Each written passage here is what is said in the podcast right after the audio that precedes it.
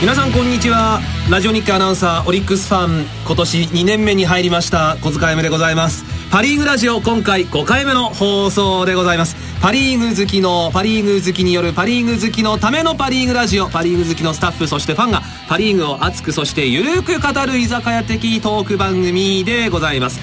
私の隣にはパ・リーグラジオディレクター古川君がおります古川君はい、明けましておめでとう明けまあそう明けましておめでとうございますですねはい、ええ1月2日の放送でごもざういもまうす。日付感覚が全くありませんも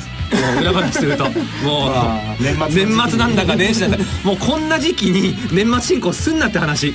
ラジオ日経はあの移転をしたばっかりでごおざい引っまして越ししてはい、出来たてほやほやのラジオ日経新第6スタジオから、はいえー本日はお送りしておりますまあ、かなり手狭な感じはすそうそうるんですけど本来ねここワンマンスタジオなんですよアナウンサー一人で収録できるようなスタジオなのになのに今6人入ってます6人入ってますます。ガヤもいまあす。ガヤガヤガヤの人どうぞ言ってください。よろしくお願いしますはいガヤの人。ええー制作間宮さんそして、えー営業川端さんとラジオ日経が誇るパ・リーグ好きも今日ガヤとして登場でございますはい、ガヤはです。頑張いりなます。なんでこの人たちがガヤかというとですねゲストがいるんですね今回ねまあ実はですね今回のゲスト、あの深くパ・リーグラジオと、まあ、関わりがあると言いますあそうなんですかなんとこのパ・リーグラジオにですね、はあはあ取材が来たというおおやったーついになんでこの番組に取材が来たのかということでというかこの番組をどうやって見つけたのかねいやそこからは、まあ本当はですね、えー聞いてみたいんですけれども、えーその取材を受けた方々が今日来てくれてるとそうなんですねなのであのーまあ逆取材というようなあ我々は今度聞いていこうかとえということで、えーこの後登場でございますが、えー今回はですね、えーもう去年になりますね2013年のパ・リーグを振り返りまして新年、えー2014年の優勝チームをどこよりも早く予想してしまおうではないまだ1月2日ですよ ーね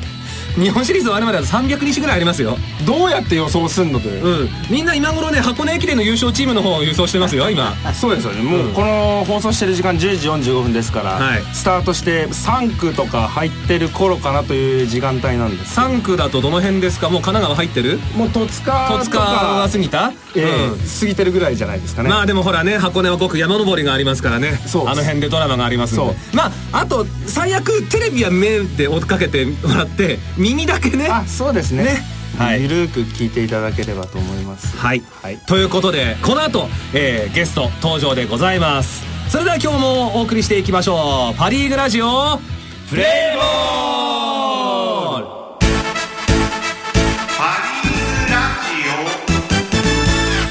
さあパ・リーグラジオ5回目これいつ以来の放送になりますかねえー、と前回放送したのがゴールデンウィーク去年のゴールデンウィーク、ね不定期にも程があ るね。もっと他に祝日いっぱいあるだろう。ねえねえいや本来であれば取材が来なければなんか放送する予定もなかったぐらいな感じだった んで、ね後ろ向き だな。よくそんな番組に取材してくれたな。ええ重い扉をなんか開けた感じがありますけれど しかも、他の人たちに開けてもらったんでしょ、それ。開けてもらいました 自他分力本願自分で開けよう。ね。2010年は 自分で開けていこう。はい、ははいい、。もうちょっと頑張ろうかなと思いますはい。ということで、お待たせいたしました。本日のゲストをご紹介いたします。モバイルサイト、プロ野球完全速報の制作スタッフ、梶田洋三さん、そしてインタビュアー、柳沢玲さんです。いやよろしくお願いします。ようこそこじ開けました。ありがとうございまあすりがとうございます。このお二方が、我々パリーグラジオを取材してくれたということでございますはねい。世話になりました。いやいやいや、こちらこそ、まさかですよね。そんななぜのま、まず、まあ、あのー後でそのサイトについては伺うんですけど、とりあえず、はいとりあえずこれだけ伺っていいですかはいなんでうちの番組取材されたんですかなんでうん。どこで見つけましたまずですね、ええあの、いろいろネタはないかなというような形で、ネットでいろんな検索をしてい、ええ行ってたんですけど、番組の存在自体を知ったのはもうだいぶ前で、あ、そうですか。で、一昨年ということは、始めてすぐぐらいかな、ぐらい、まあその2012年だまかあまらあそね。の年ですね、その年に、まあ存在は知っていたんですけども、はいい、まあいつか取材をしたいなというのがあったんですけど、まあそのタイミングがなかなかなかったんですが、ちょっとまたふと思い出して、パリグラジオちょっとそろそろ乗り込んでみたらどうかなっておーいう感じだったんですが、ええ正直な話、えー、2013年5月が最後の放送だったわけですね。 そう、だからゴールデンウィークですね。さっき言った。ええはい。なので、この番組はあそれはもう去年の11月ぐらいに次はどうかなと思ったんですけど、この番組は次があるのかなっていう果たしてこごれもはっとも終わってしまったのかどうかちょっとよくわからなかったんですよ。思いますよ ね。で、えっ、と、柳沢さんが、はいえーうちの古川ディレクターに、はいいろいろはいインタビューを、伺いまして、ええお宝なども見せていただいて。えもうありがとうはございます。もうまあ、そのあたりのね、詳しいところはまたおいおい伺っていくとして、さあ皆さん、この柳柳沢さんの声、聞いたことあるでしょう明けましておめでとうございます。ああああ本物だ、本物だそんなそんな、そんな。 ええじゃあ、あの、一応、はいご本人のお二人の口から、あの、本業といいますか、普段はどんなお仕事をされてるのか、伺っていいですかはい、はいあ。のすごくいろいろややこしくなってくるとは思うんですけれども、はい私柳沢の普段の仕事は TBS ラジオ954情報キャスターというあ仕事見たことあるぞありがとうございますしてましてあの TBS ラジオと書かれた中継車を運転して、はいあちこちに取材に出かけたりあの無線機をいじって電波を出したりあとはマイクを持ってリポートをしたり交通情報をお届けしたりしてまして、今この放送が流れてる時間は神奈川県警のスタジオから交通情報をお届けしてます。あ一日ですかそうで聞すねいたことありますよはい、あの駅伝の規制はこの辺りですとか。ご注意くだなさいるほどね。はいそうか、1月2日3日はそれ大事ですもんね。そうなんですね。まあそういう放送の中でインタビュアーをしていたということで、あの、梶田の方から。で、野球が好きだったということもあり、はあ野球と話を聞くという経験を生かした仕事ができるんじゃないかと声をかけてもらったのが、プロ野球完全速報に携わることになったきっかけですなね。るほど。いや、私も実はですね、ラジオ日経の社員ではありますが、TBS のリスナーでございまして。 いいんですか言っちゃっていいんです、いいんですよ。いいんですよ。もうお二人が来るってことで、ここにあの、まむしさんの出囃子の CD も入れてるぐらいですから、もし機会があったら出そうかぐらいの。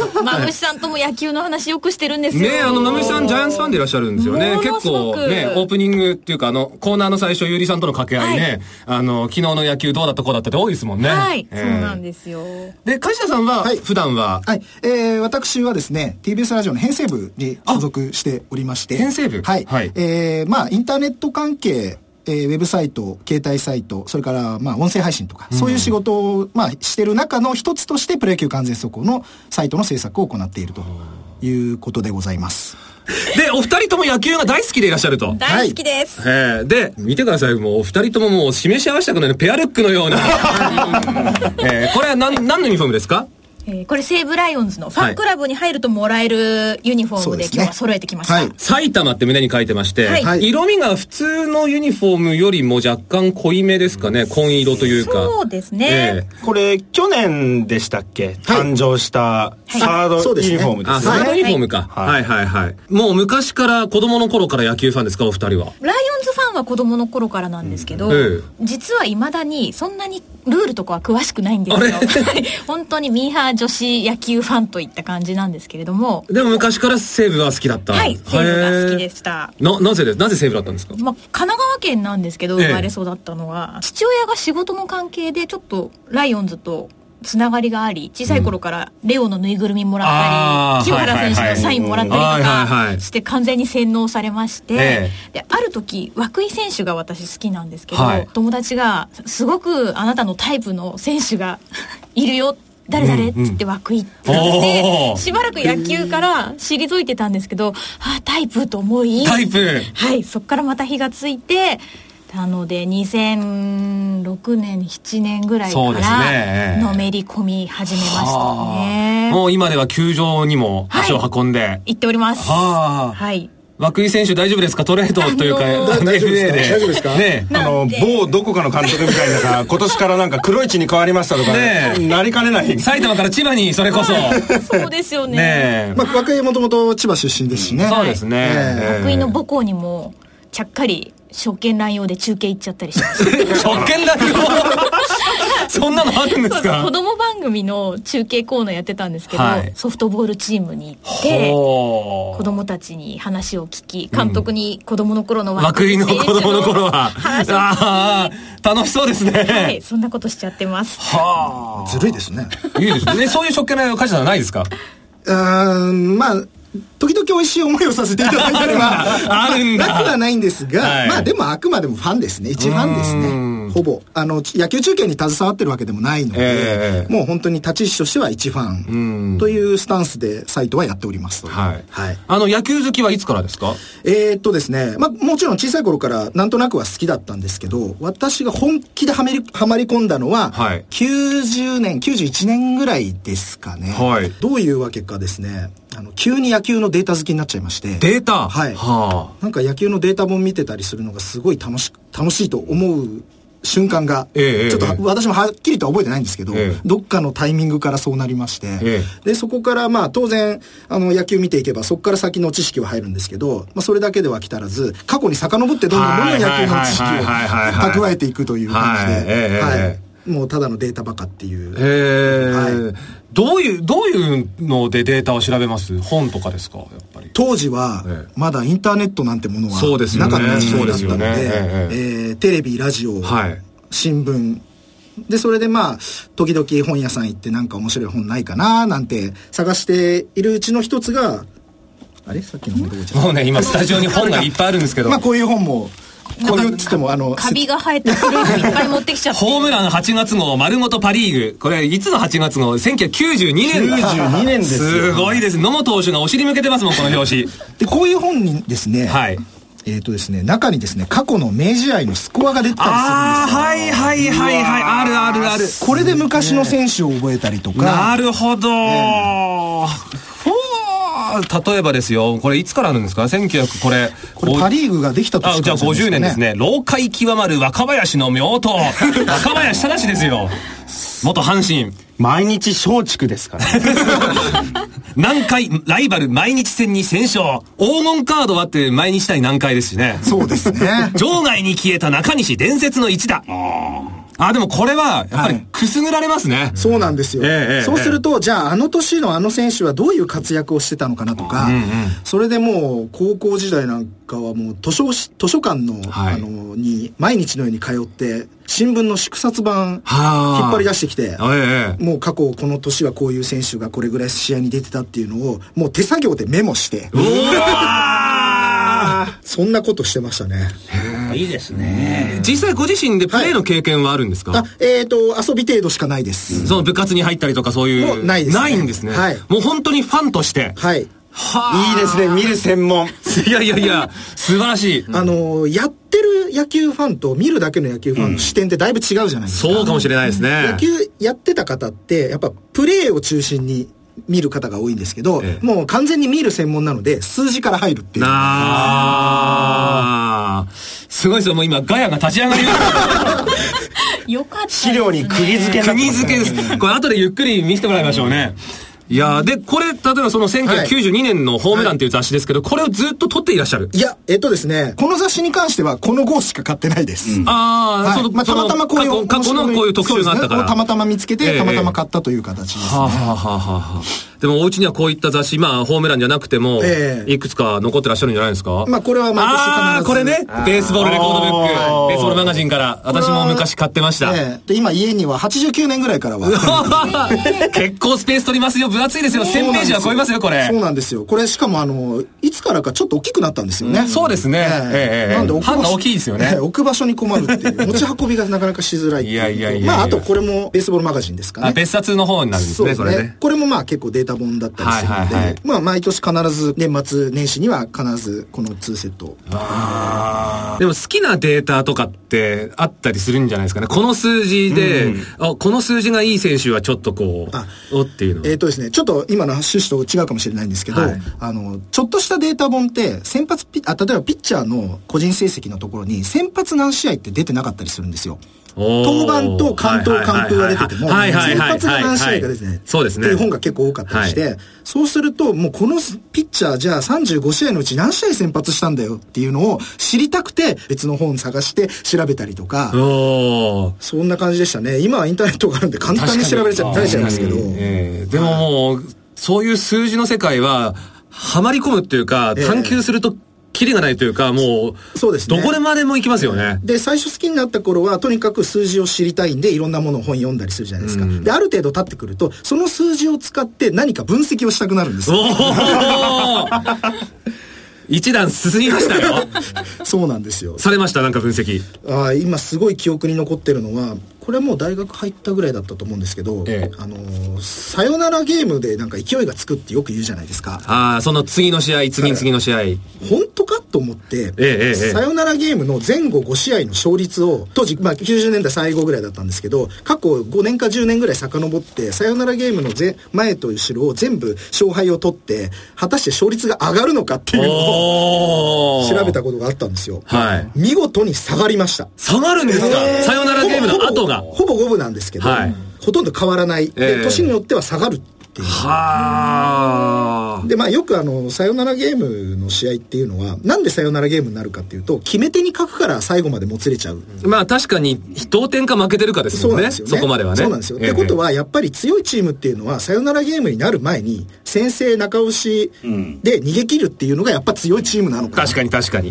ていうようなことを逆にあの想像しながらはあ、これは本格化登場ですよ。卒論になりますよね、これね。なるなるそなうる。ですね、ええあの全くあの学科とか関係なかったんでさすがに出しはしませんでしたけどでもそれをまとめて雑誌に投稿したりとかはほーすごいあのデータアなナリストみたいな感じですね。そうそうそうなんかが前、バレンタイン監督の時になんかいたよね。ロッテにそういう人。あーでもアナリストみたいな人。まあでも今、よく結構メジャーリーグとかメますジャよーにねはいるんじゃないですあかーうんアナリストうんそうですねデータアナリストみたいはいはいはな。いそういう感じができそうですそうね。いうことをや子供の頃や子供の頃といってもまあ中学高校ぐらいはやりたかった。じゃあもう、もうそっちの道に進んじゃおうみたいな気持ちなかったですか大学の卒業の時に。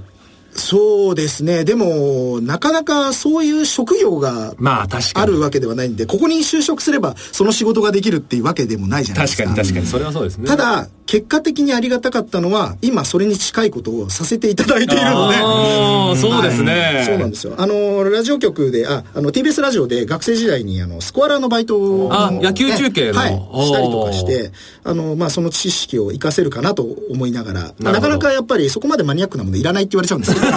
まあ、1割ぐらいは活かせたかなっていうなるほど。ええとなりますと、今日のゲストのお二人は、同じ野球ファン、同じ西武ファンでも、ちょっと、なんだろうな、立ち位置が違うというそうか、はいねカラーがね、ちょっと違いますよね。ねえまあ、そうですえ。ね。ねえはい。あ、ちなみに梶田さんはなぜ西武だったんですかえっ、と、西武が好きになった理由は単純です。はい秋山清原。ああ。かっこいいそれだけですなるほど。あの、年代、世代一緒かもしれないですね、僕と。私35です。あ、僕34ですから。あ同じ、同じぐらいです。ああ。